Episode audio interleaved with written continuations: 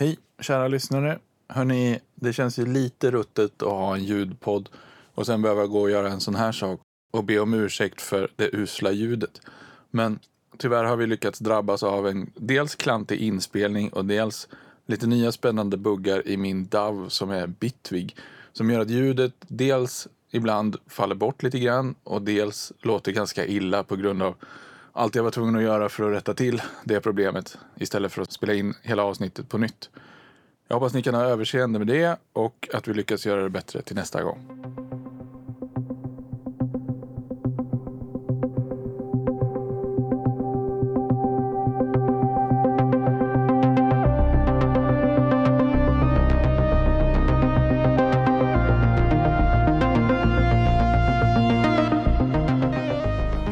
Välkomna till Kortklippt, en podd från Svensk Hushållssynt med mig Niklas Winde och dig Jauni Ollila. Tjena!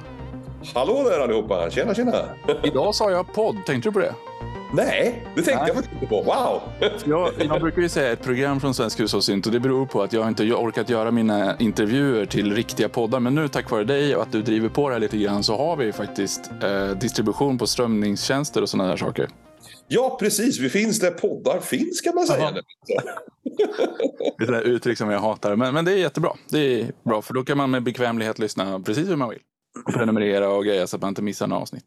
Alltså, jag tycker det är en fantastisk funktion, tjänst. Jag menar, eh, man laddar upp ett ställe. Eh, egentligen, det de behöver ha, ljudfilerna, så skapar de RSS. Så kan man liksom prenumerera egentligen från vilken applikation man vill. Då. Eller köra från vilken eh, strömningstjänst man vill. Så det finns ju överallt. Mm. Ja, enda anledningen till att jag inte har gjort det med mina intervjuer är att jag känner att om man börjar kalla det för en podd så måste man ha någorlunda regelbunden utgivning, tänker jag. Ja, det är nog viktigt tror jag. En viss kontinuitet liksom. Eh, Mm. För annars får man den här pressen att leverera. Eh, ofta, ofta, ofta. Det som den här kortklipp som vi kör här nu. Det är mer liksom ett snack. Och det kan man ju köra eh, oberoende av andra personer. Men när du intervjuar så kan jag tänka mig att det kan vara svårt att passa in liksom varje vecka eller varje månad och ha en så pass matnyttig intervju tror jag. Ja, så har jag känt i alla fall. Och sen, sen handlar det ju också om, alltså de som man intervjuar ska ju ha tid. Eh, det ska ju passa med allas kalendrar. Jag ska hinna klippa avsnitten, det tar en ganska lång tid Ja. ibland. Eh, klippa in musiken och så vidare. Jag kan säga att efter att ha gjort det här själv så har jag, det är hatten av på riktigt för, för våra vänner i Blå Måndag som, som klipper ett avsnitt till var tredje vecka. För det är fruktansvärt mycket jobb. Och de gör ett väldigt bra jobb, tycker jag. Ja, det är sjukt hög kvalitet på måndag. Alltså, det, är som en, det är som typ radioprogram, P3 liksom. Ja, verkligen. Ja, och sen så det är väl ingen slump då, för både Måns har ju erfarenhet från det och, och, Peter har ju radioerfarenhet och tv-erfarenhet. Så, så det är nog ingen slump. Grymma killar. Idag så har du en låt med dig som du tänkte vi skulle lyssna på och prata lite om. Ja, precis. Eh, det här var ju en låt som, eller band skulle jag säga, som vi sprang på på ett forum där ute, 99 Musik. Alltså, Cloistral heter bandet och eh, kassetten och albumet, digitala releasen, heter någonting på armenska som inte jag riktigt kan uttala. Men det är typ eh, mängden ljus eller amount of light kan man väl översätta eh, titeln till då på svenska eller på engelska. Och det som jag tycker är så himla intressant med den här releasen det är att jag, jag älskar ju ambient musik. Eh, för mig så har ambient musik väldigt länge varit den här typen av låtar som man bara drömmer sig in i och försvinner i en hel dag. Eh, långa epos, långa låtar som liksom ryck, rycker dig in i ett litet svart hål så stannar du där med ett leende på läpparna. Liksom. Men det här var nästan som kort, alltså jättekorta låtar. Ett par låtar som är typ en, två minuter. De längsta var kanske fyra, fem eller någonting. Och det är lite som en hitkavalkad. Eh, och jag har varit extremt eh, alltså inspirerad av den här återhållsamheten som den här artisten har haft när de har skapat den här releasen. Genom att bara ta the gold nuggets, de finaste, absolut bästa bitarna. Köra dem en liten stund och ändå få in den här drömkänslan. Jag tänkte vi ska lyssna på en låt där. Eh, egentligen den första låten på, på releasen som heter One. Eller ett då på armenska. Jag kan inte riktigt uttala det men vi tar en liten sväng där.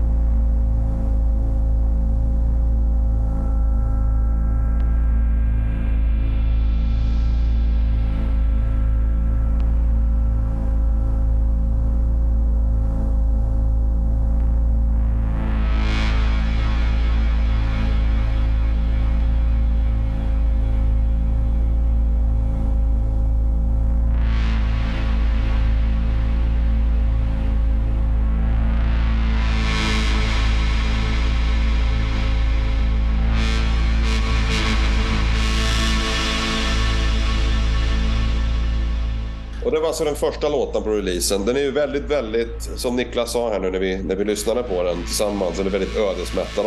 Jag tror du precis har satt huvudet på spiken där för att det ligger som en, en dröm, en drömkänsla. Eh, väldigt spöklik känsla i låtarna. Det är nästan som att det, är det är någonting, man kan inte riktigt ta på det med fingrarna. Det låter väldigt målande det här som, som att man inte... Jag har så svårt för att prata om vad jag, vad, vad jag känner för musik. Men just den här spöklika, ödesmättade känslan är någonting som verkligen drog mig in i låtarna. Och jag vill ju bara att de ska vara så mycket längre.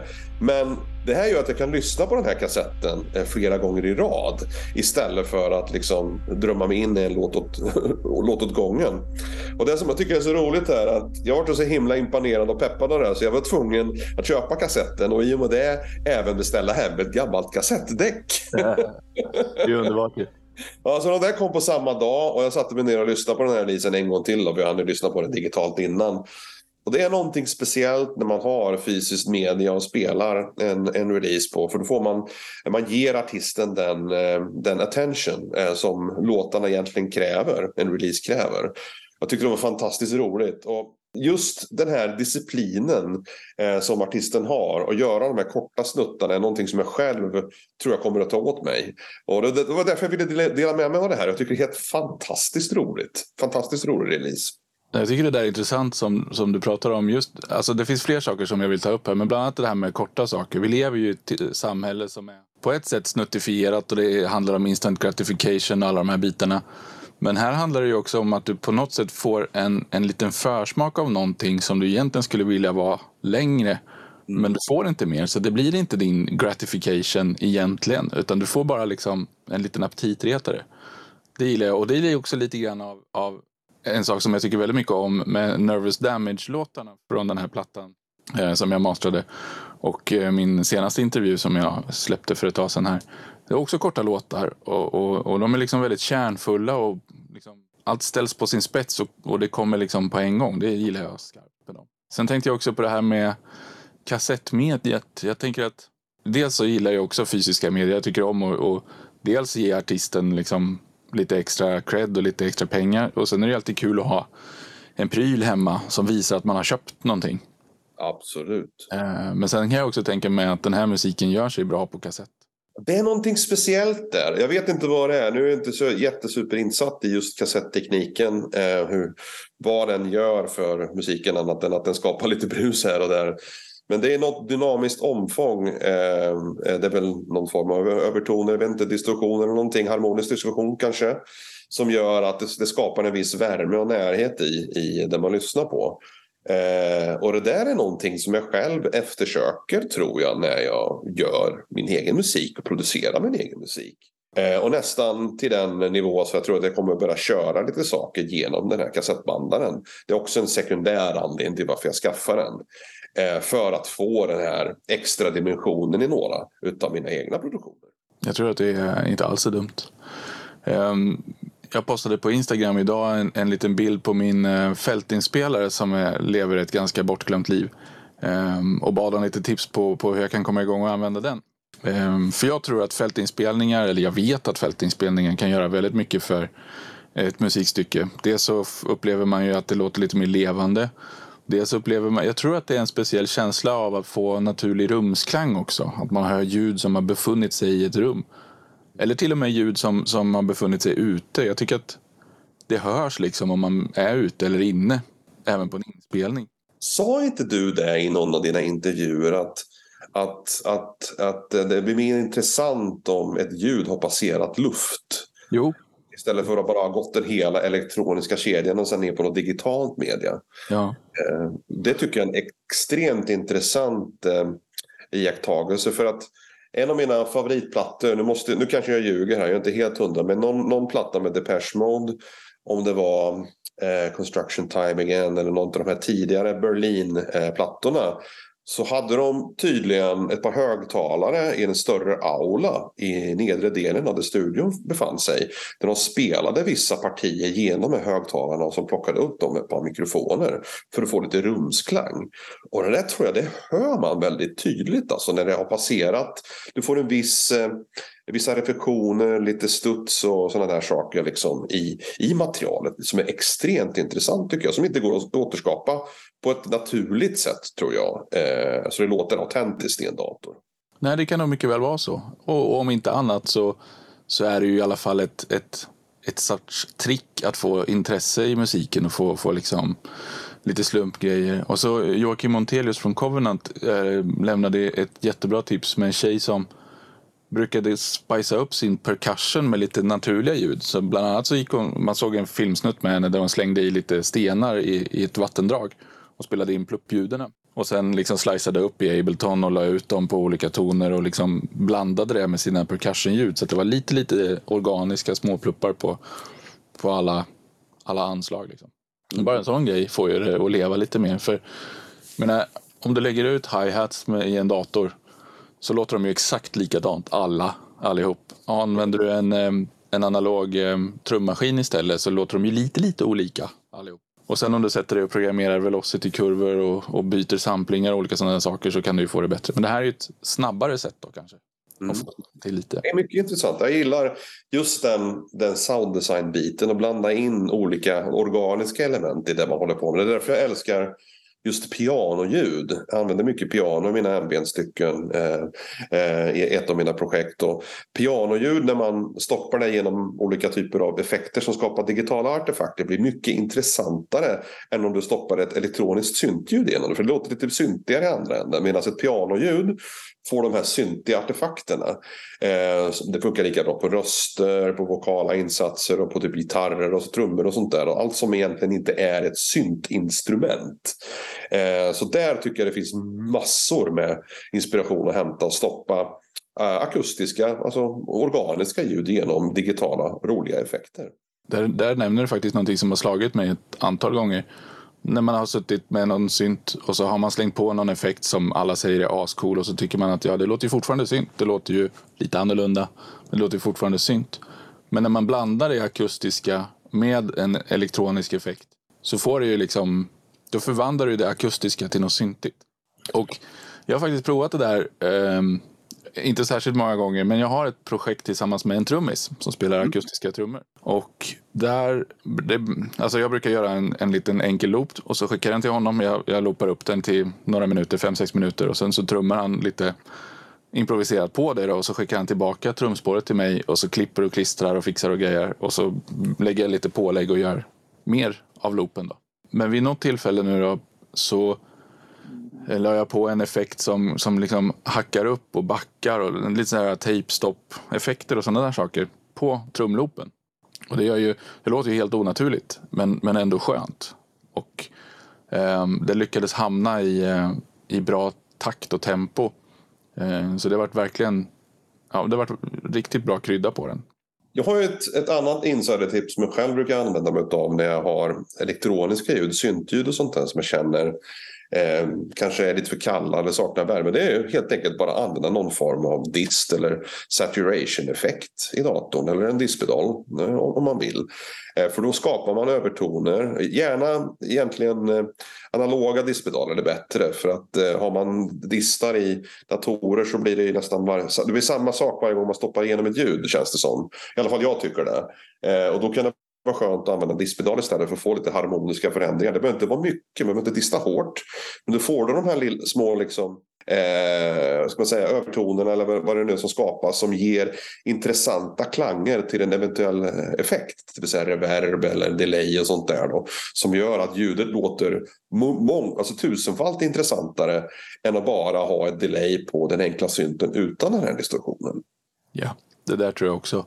Och just delay eller just distorsion tror jag det är svårt. Alltså, jag har provat några olika distar, framförallt de från Soundtoys och även om de låter bra i och för sig själva så upplever jag dem lite statiska, precis som du säger. Och, och det låter liksom distat, ja det gör det. Och om man gör ett nulltest på de där, det vill säga som vi pratade om i förra avsnittet, att om du, om du, om du gör två exakt likadana kanaler och vänder upp och ner på den ena, fasvänder mm. bara 180 grader, då, då kommer de släcka ut varandra. Eh, om det är samma ljud. Mm. Och det är väldigt tydligt på de här distfunktionerna eller distpluggarna som Soundtoys har gjort att det blir exakt likadant. Så de är ju fullständigt deterministiska de här distarna och, och beter sig exakt likadant om du skickar in exakt samma signal två gånger. Det är ju extremt intressant alltså. Det, det visste jag inte. Och är det så så kan det förklara varför jag tycker att en digital dist inte beter sig på samma sätt som en analog dito.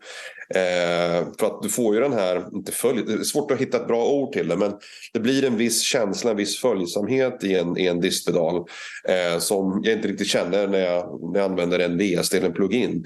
Nu kan man säkert emulera lite modulation och sånt där och få lite parametrar att flytta på sig för att det inte ska bli så statiskt. Jag brukar göra det ibland när jag är lite lat då, men föredrar faktiskt eh, vanliga enklare distpedaler och fördelen med att göra det är också att har du väl spelat in med den diskpedalen så går det inte att spela om. Utan den är klart, du bara satt det på tejp. Plus att det har ju gått genom lite kablar i alla fall så att det inte bara är ettor och nollor i burken utan det har kommit ut lite. Precis. Men jag har tänkt på en sak. Eh, för i och med att jag har testat sådana här nulltest med, med distpluggar så har jag funderat på hur man skulle kunna få bort det. Och en tanke var att blanda in lite, lite brus. Det blir mm. lite slumpmässighet. Men det blir ju bara höga frekvenser så det blir väldigt lite då. Eh, så en annan tanke är att man skulle blanda in en väldigt, väldigt lågfrekvent, säg ja, sinus eller någonting liknande på sig, inte vet jag, en halv eller en fjärdedels hertz som bara rör sig upp. Då kommer du flytta vågformen upp över något tröskelvärde som antagligen finns i den där pluggen där det börjar dista och sen så kommer det liksom, det tror jag kommer göra ganska stor skillnad. Men det har jag absolut inte testat så det kan väl vara en uppmaning till de som lyssnar och testar själva. Jag tänker göra det inför nästa avsnitt i alla fall. Kan jag rapportera hur det gick. Absolut, det låter som en bra idé. yes. Uh, en annan intressant tråd på 99 Musik. Nu känns det som att vi snor allt vårt, vår inspiration från 99 Musik. Men de, det finns mycket intressant där. Uh, det är en kille som håller på och bygger en studio. Och uh, det är ju någonting som du har gjort ett par, tre gånger i ditt liv. Um, på grund av olika flyttar och sådär. Så jag tänkte du kanske har lite att dela med dig där.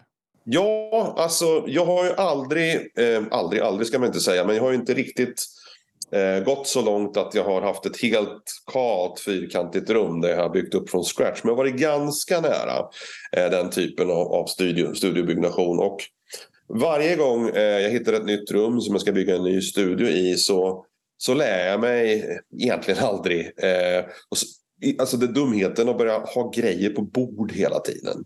Det är alltid grejer på bord. Det är bord till höger, det är bord till vänster, det är syntar på bord överallt, det är bord till pedaler.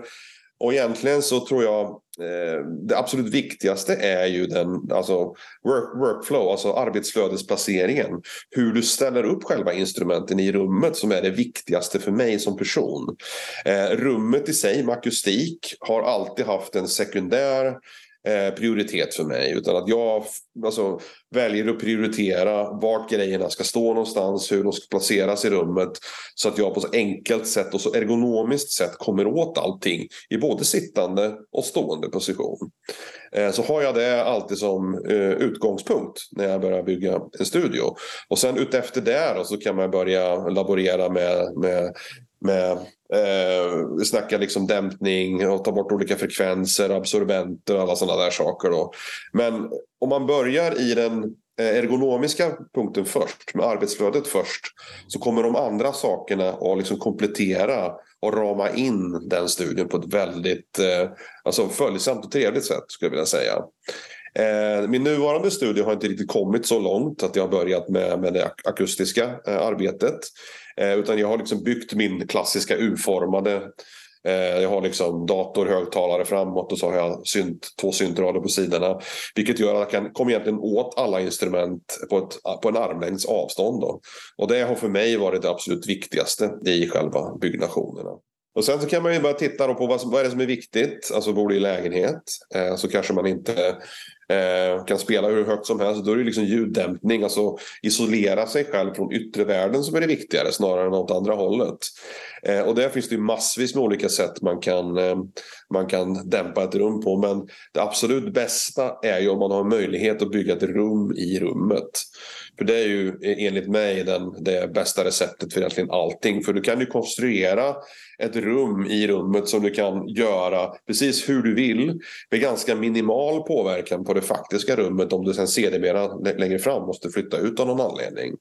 Eh, och det har jag gjort ett par gånger. Eh, alltså, vi hade en lokal i Karlskoga som hette, ja fan hette vi? Hette vi Sin City tror jag. Och ja. där byggde vi eh, en, ett sångbås som var ett rum i rummet på precis det sättet.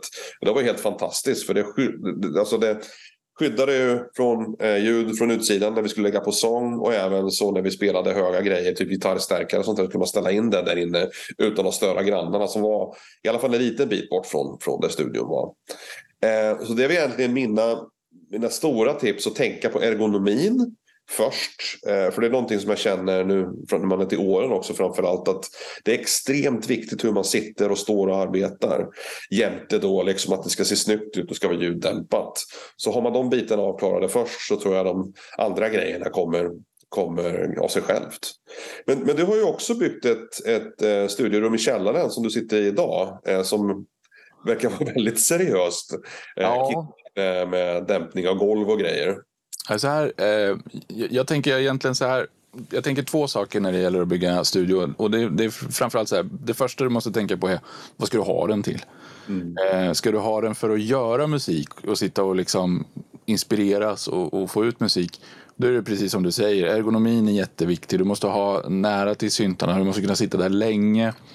Eh, gillar du att stå upp så bygg den för det och, och så vidare. Och då, då tänker jag att när det kommer till akustik och ljud och högtalare och sådär så är det viktigare att du har prylar som, som inspirerar dig och som, in, som kanske imponerar på dig och, och som du tycker låter bra. Så det gör ingenting om du köper ett par eh, högtalare med jättemycket bas om du tycker om att ha det när du gör din musik. Det gör ingenting om du köper högtalare som inte har bra frekvenskurva över hela spannet. Liksom. Utan köp det som liksom, imponerar på dig och får dig att stå och digga och tycka att fy fan vad kul det är att göra musik. Och ja, som du säger, för att inte störa grannar kan du göra lite akustikbehandling och sen för att undvika stående vågor och riktigt dåliga saker kan du slänga upp lite saker. Men då handlar det mycket om lite mattor på golvet och lite enkla sådana där saker för att få ner reflektioner och sånt. Mm, mm. Så det är en sak. Men ska du göra seriöst ljudarbete i studion, då, då snackar vi ju liksom. Då, då tycker jag att man ska investera.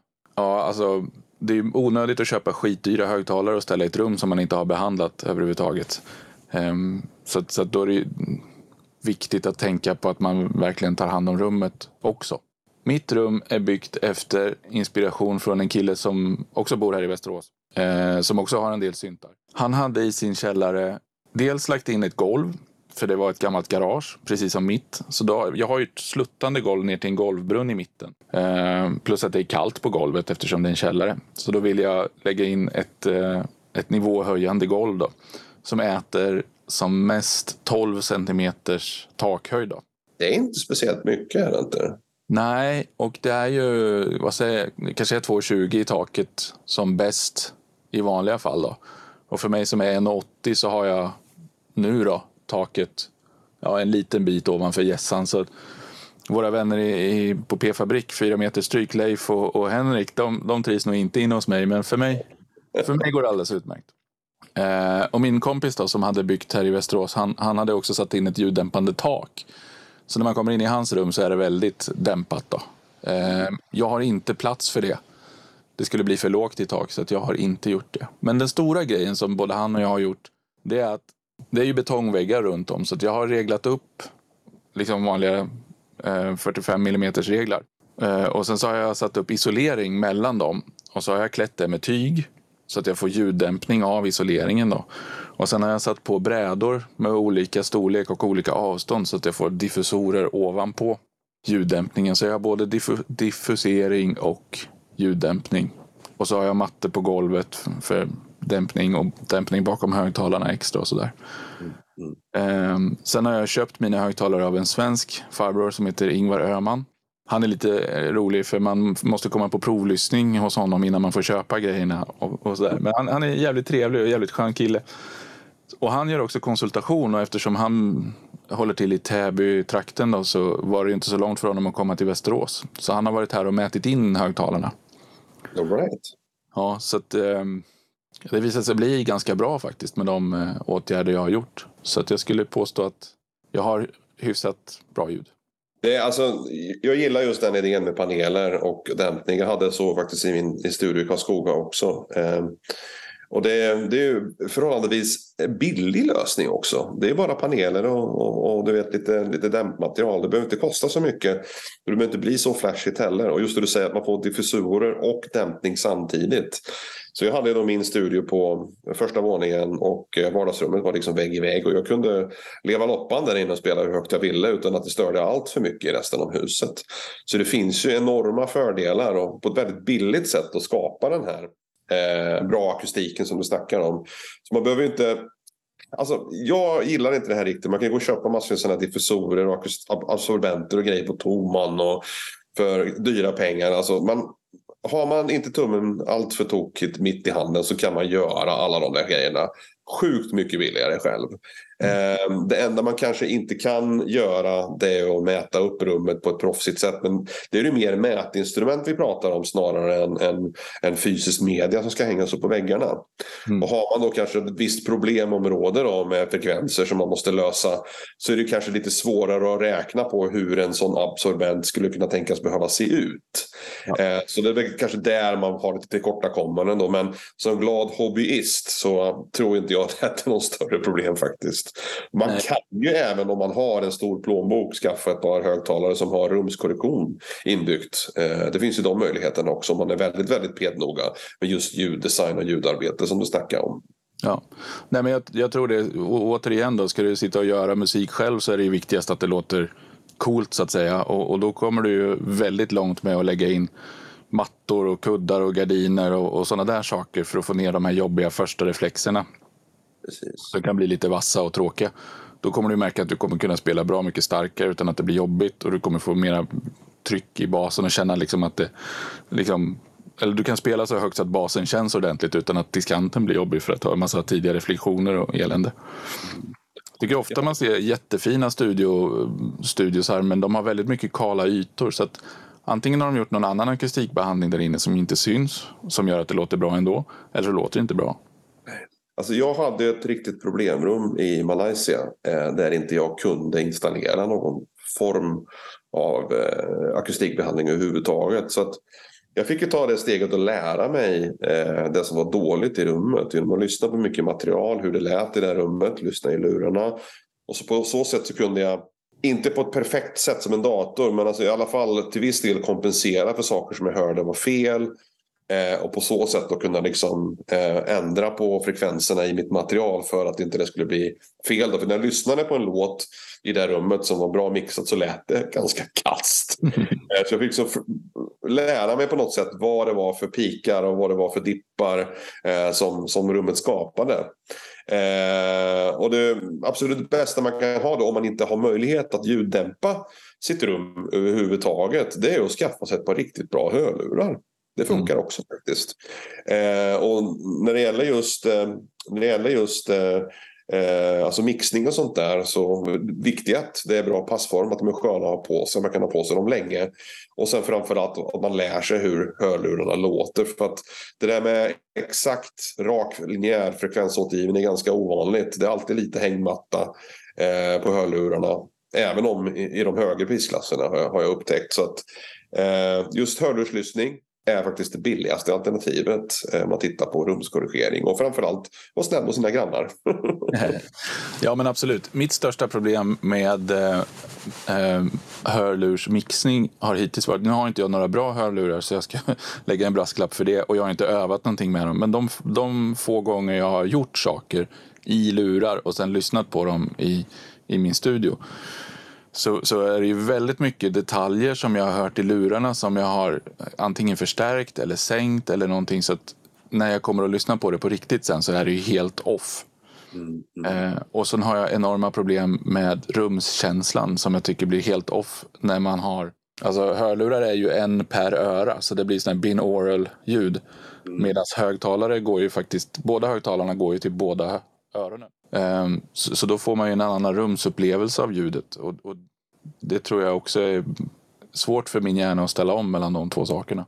Man, eh, alltså jag har ju inte 100% bara gjort hörlursmixar, det, det vore en lögn att säga. Men eh, just den kombinationen att ha hörlurarna för vissa typer av, av mixning, framförallt nivåsättningar och sånt där tycker jag funkar jättebra. Men och, alltså, lyssna, man tar av sig lurarna och lyssnar på det som man har i högtalaren på lägre volym också. Man behöver inte alltid ha det höga trycket. Ska man jämföra då med hörlurarna som ändå kan ge lite eh, inte bättre, men en annorlunda typ av basåtergivning så kan man ändå få en viss känsla för hur det skulle kunna låta i ett system när man spelar högre. Eh, och det är faktiskt en fördel. Eh, man måste ändå vara försiktig med volymen så man inte förstör sina stackars öron. Man har bara två. Eh, men det finns ändå en fördel i att kunna pumpa på lite grann på hörlurar som har en möjlighet att ge lite extra ljudtryck så att säga. Och det har jag själv känt har varit en fördel då när man har suttit i sådana kassarum som jag hade i Malaysia. Där jag inte kunde mixa överhuvudtaget förrän hörlursgrejen liksom gjorde sitt intåg. Mm. Ja, absolut. Och så, så tänker jag, jag skulle vilja lyfta en sak som du påpekade förut här. Att, att lyssna på mycket material i sitt rum och lära sig hur det låter. Det är otroligt viktigt för att då har du ju liksom en referens i, inbyggd i huvudet på något sätt. Så att när du håller på att mixa själv så vet du hur det ska låta. Och sen ska man ju också ha klart för sig att det är väldigt lätt för en att vänja sig vid ett ljud. Så sitter man långa, långa stunder och mixar en låt så kan man tycka att det låter alldeles perfekt. Och sen går man bort och kommer tillbaka och undrar vad i sjutton man håller på med de sista timmarna för det låter skit. Liksom. Jag tror det var du som sa det förra gången, gången innan, men miljöombyte är viktigt. Mm. Eh, man lyssnar på sina mixar i olika typer av system. Man kanske kör den klassiska, lyssnar på det i bilen. Man kanske har någon klockradio. Eh, jag har faktiskt köpt en liten sån här Sonos One SL till min studio. Eh, för att jag vet att folk tycker om att lyssna på sådana. Och jag har köpt en sån till studion bara för att jag ska kunna göra lite tester i den. Det är bara en högtalare så det är mono också. Mm. Eh, på det sättet får jag liksom en representation av vad de flesta människorna faktiskt har där ute när de lyssnar på musik och konsumerar. Eh, och det ger ju en fördel också när man kan göra referenslyssningar mellan olika typer av högtalarsystem. Eh, nu vet jag att alla kanske inte har möjlighet att ha fem, sex, sju olika system hemma men i alla fall ett par, tre olika eh, som du sa där man vet hur musiken låter, hur den beter sig och vad man själv känner är ett bra sound. Ja. Jag har ju en eh, jag har en sån här uh, Teenage Engineering OD11-högtalare som jag använder i mitt vardagsrum för att spela. Och den kan vara ganska ivrig på att spela bas. Och då, är det ofta, ja, men då gör jag ofta så att jag lägger upp en Spotify-lista och sen så kanske jag växlar till någon av mina låtar som jag håller på med. Och då hör man ju ganska tydligt liksom skillnaden mellan professionellt mixad och masterad musik och min egen. Mm. Och den skillnaden eh, blir mindre och mindre allt eftersom jag blir duktigare och duktigare. Mm. Sen måste man ju fatta vissa beslut också. Jag menar, många låtar på Spotify verkar ju fortfarande köra loudness-kriget. För de, är ganska, de låter ganska starkt. Men, men eh, Spotify sänker ju ändå liksom till minus 14 dB. Ja. Alltså jag har aldrig gillat det. Loudness-kriget är väl någonting som, som kanske är ett bättre eh, topic för ett annat avsnitt. Men just den här grejen att det ska låta så maxat hela tiden. Man ska vara högst av alla i playlisten. Mm. Är väl egentligen inte riktigt så man ska tänka på sin musik när den väl ska konsumeras. Utan om man kör EP eller albumtänket och så harmoniserar man sin inspelning baserat på sin egen vision så blir det alltid bäst tror jag. Jag tror det. Och um, jag menar, lämnar man bort sin musik till någon som mixar och masterar den så köper man ju dels den personens erfarenhet och professionalism på något sätt. Men oundvikligen köper man ju den personens smak också. Så är det ju. Så är det ju. Så är det. Så för den personen fattar ju tusentals beslut som man inte frågar kunden om. Och då är det klart att då går, utgår man ju från sig själv så mycket man... Ja, men det måste man ju liksom för så funkar det ju. Ja, precis. Det är bara naturligt. Ja. men det, det, är lite grann, men för att dra en konstig, kanske lite sned parallell med just det här när någon recenserar en platta, ett album så är det egentligen bara den personens åsikt som de skriver ner på papper. Eh, så det behöver egentligen inte betyda någonting för dig som artist. Mm. Och då är det viktigt då att man kanske går till en recensent eller som du säger i det här fallet en, en tekniker som dig själv. Så man vet, har man lyssnat på det materialet man har gjort tidigare, har det som referens och kan själv placera sig i ett fack som funkar med den ljudbilden då är man väldigt, väldigt bra ute redan i ett tidigt skede och hitta någon som kan hjälpa en.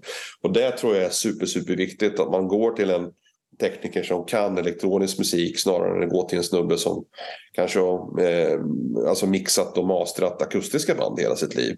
Jag säger inte att det är en nackdel men eh, om man ska titta på och få någonting som passar den egna, egna, egna form man har så är det bäst att gå till en expert som kan den musikstilen. Så du har helt rätt i det. Jag tror det. Ehm, och där tror jag också att vi får avrunda för idag. Vi börjar sniffa på halvtimmen här. Mm, absolut. ja, tack så mycket för att ni lyssnar allihop. Det är jättekul att göra de här avsnitten och det är jättekul att höra av er som hör av er och berättar vad ni tycker och så där. Det är jättebra. Helt fantastiskt roligt. Och hojta till om det är något. Det var helt fantastiskt roligt den här gången också.